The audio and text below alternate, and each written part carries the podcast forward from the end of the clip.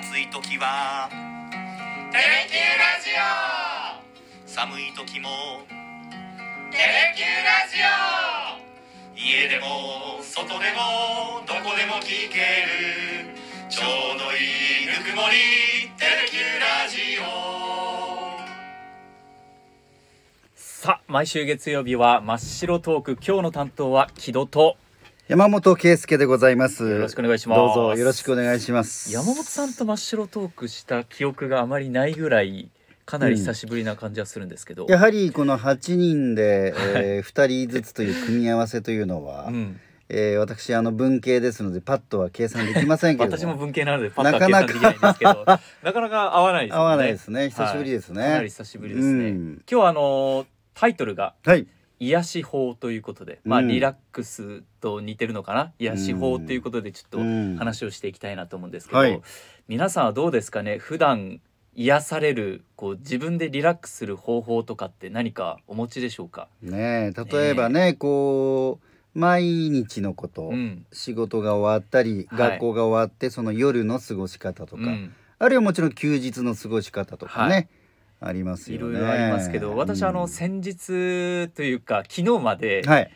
リフレッシュ休暇はい。を取ってね一週間お休みで、いただいて、うん。ちょっとまあいわゆるリフレッシュをしてきたんですけども その名の通りで長期休暇をいただいてですね、はい、リフレッシュしてきたんですけどあの関西にちょっと行ってきたんですよ。妻と2人で。はいはい。で関西の有馬温泉あの兵庫県ですね。ね。はい、有馬温泉に行ってきたんですけどもうん。そこがすごくいい場所でうん。もちろんその山あいにあるので景色も最高なんですけど、うん。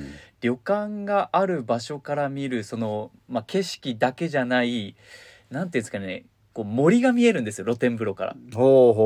ただの森なんですけど、はいはいはい。それがすごく私の中でマイナスイオンを浴びている感じがしてええ。癒されたんですよね。森の中にはいないけど、はい。遠くてもマイナスイオンがあそうですそうです。森の届いたと。まだほぼ森の中です。ほぼ森のあ中なるほどね。森に囲まれてる中にポツンと旅館ことねがあって。うん、そこの露天風呂から、まあ、森を見るっていう。うん。もちろんこう反対向けば綺麗に平野が望めるっていう場所でもあったんですけど。いいですね。はい、すごくいい場所で。うん、で私あの有馬温泉、まあ、妻と行くことにした背景にあるのが普段から、まあ、隠れサウナ好きというかですね。はい。隠れ温泉好きでして、ええ。なんで全なんで隠れ いや全面的にはあまり押し出しているつもりはないんですけど、あんまり聞かないね。あんまり言わないんですけど 普段から結構福岡県内に福岡市内には福の湯とかはいあるじゃないですか、いわゆるああいう、まあ、スーパー銭湯温浴施設そうですそうです。から本格的な温泉まで、はい。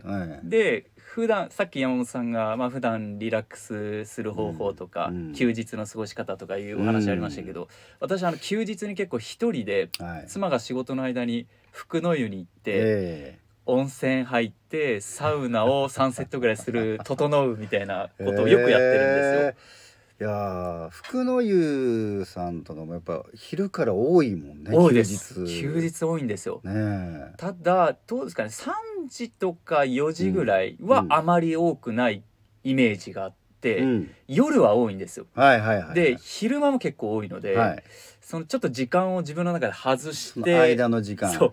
午後3時から4時ぐらいに行くなるほど。ようにしてるんですけど。ってことは福の湯のどこかしらの店舗に行くと おその時間帯にキロに会えるかもしれない。福の湯も3店舗ぐらいはしごしてるんで。あそう。ちょっとマンネリとか自分の中で癒しにならない気がして、ええ。いつも違う店舗に行くようにしてるんですけど、ええ。私はだから普段からサウナとか温泉に行くのがリラックスリフレッシュうん。癒し法なので今回も有馬温泉に妻と行ってものすごく癒されて今あのストレスゼロの状態で今日会社に来たんですけど。そうですか。じゃあまたね、今日からストレスが溜まっていくという。それ部長が言ってまあまあ、はい。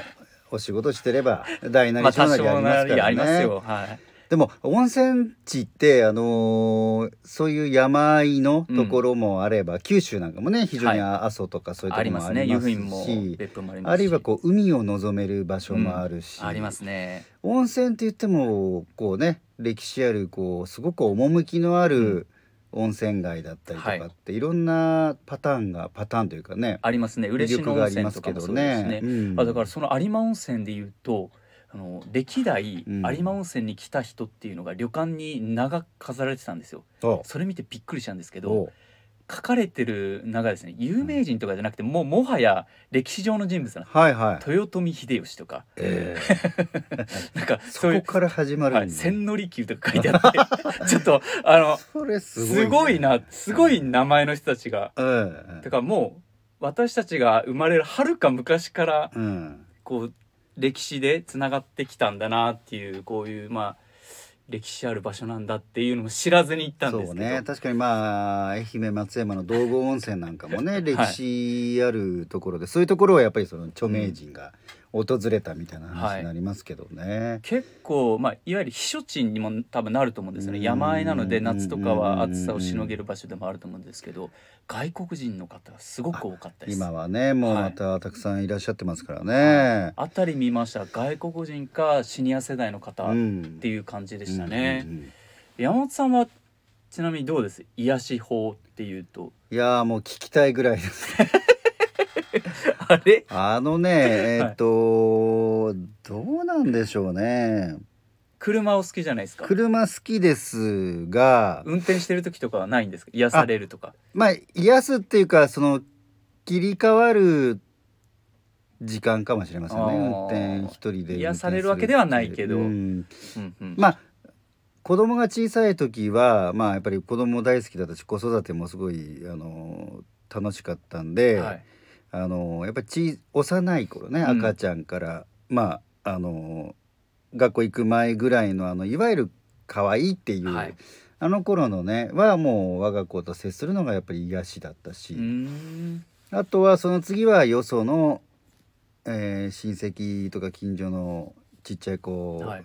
と遊ぶのも癒しだったし、で言うとねあでもそのリフレッシュっていう意味で言うとあのーこのああのーなんだテレキューラジオでもはい。何度かお話ししましたけど、あの少年野球チームをねああそうですね。近所のお父さんたちと立ち上げて、肩書きがありましたよね。ええ、GM ゼネラル ゼネ言えてない。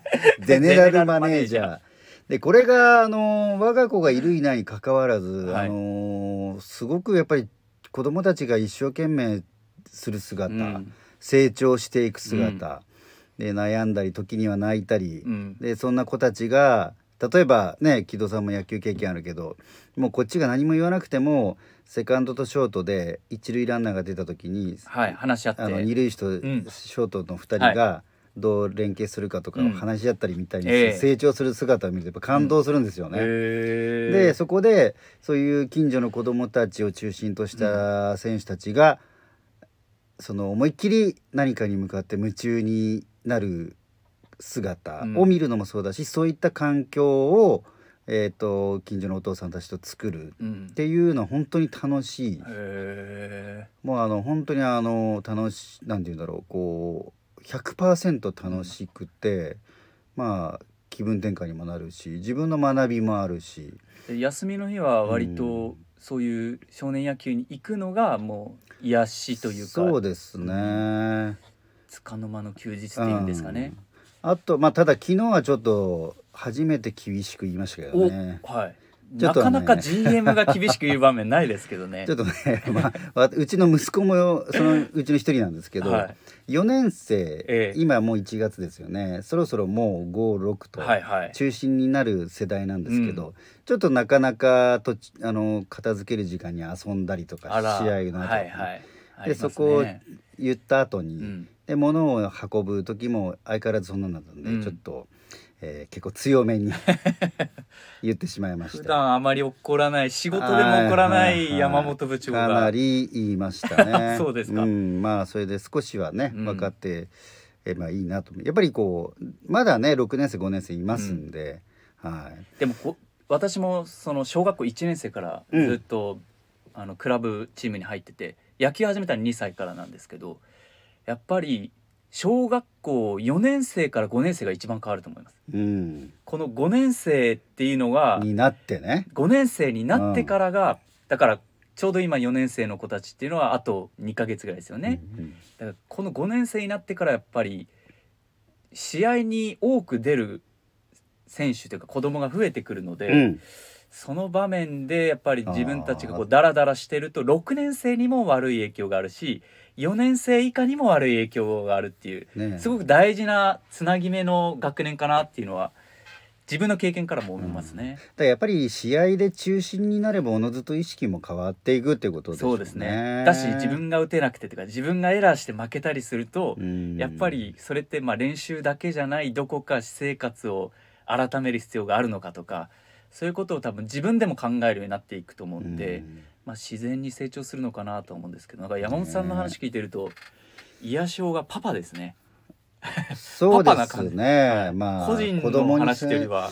個人だと最近改めて認識したのがあの漫画を読むことかな。えー。そんなにこうたくさん読むわけじゃなくて、はいはい。詳しくもないんですけど、はい。たまにこう誰かから借りてきたりとかお店のこうお店とかネットでのレンタルのやつとかをあのまあ家族が借りたりしてそれ読むとやっぱそのあんまり時間もかからないし、あのね一冊読んで、はい。もうそこで終わるのかもう3冊一気に行くのかっていう、うん自由に時間配分もできてちょっとその時だけちょっと違う世界に行けるっていう。え最近読んだえっと漫画は何？ねプラタナスの実え何ですか？それ。プラタナあスの実、の小児科を、はい。これも子供の話なんではい。小児科を舞台にしたあの、まあ、医療系の漫画なんですけど、へえはい、小児科を舞台にした医療系の漫画。で主人公はえっと子供の方になるんですか、えっ、とですね小児科医ですね。小児科医になるんですね。はい。へえその方がまあいろいろこう自分のか親とか兄弟とか家族とのいろいろ背景なんかもありながら、うん。まあ、子供にとその親に寄り添った医療をしていくということで、なんかあれですね。はい、全然個人というよりは 漫画もパパな感じで、そうだね。はい、染みついちゃって4人いらっしゃるんですよね。4人いますけどね。はい。かそうなんですねだから癒しとかあんま癒しっぽい癒しになってないはい。いやねだから最初に冒アロ頭おっしゃってたマでも炊いた方がいいのかな。かもしれないですね。教えてほしいぐらいっていうのがうん。もう答えなのかもしれないですね、ええ。であのね長風呂も得意じゃないので 結構短時間で切り上げもちろんあのそういう場所行ったらあれよ、はい。ただその自宅ではもう短時間で切り上げようとするのでへ癒しそうだな。まあでもあのたまに景色のいいところにまあ福岡とかね、うん。やっぱ車で行くとすぐ海も山も近いのーでそうなんですよ。そこでまあちょっとキャンプ道具の一部分を持ってってちょっとコーヒー沸かしてみああーはいはい。一人キャンプされてましたよね。たいなうん。一回なんか写真送られてきましたもんね。山本さんから以前一人キャンプやってますっていう。ああそうですね、はい。それは一人キャンプは私できないので。ただねあの前前も言いましたけど雨の降る確率が非常に高いんですね 私がキャンプをすると。そうでしたね。なので癒しかと言われると 微妙なんですが癒しの時間帯もあります。ああそうなんですね。景色を眺めながらコーヒーを飲む、ね朝。いいですね。そうです。それがありました。やっぱり自然と触れるっていうのは一つ癒しなのかもしれないそうですね。やっぱりねこう街中でとか家の往復っていう1週間を過ごしてやっぱりもともと我々って動物じゃないですか、はい。動物の一種ですよね、ですからやっぱりちょっと 自然の場にはい身を置くことが必要だと思うんですね。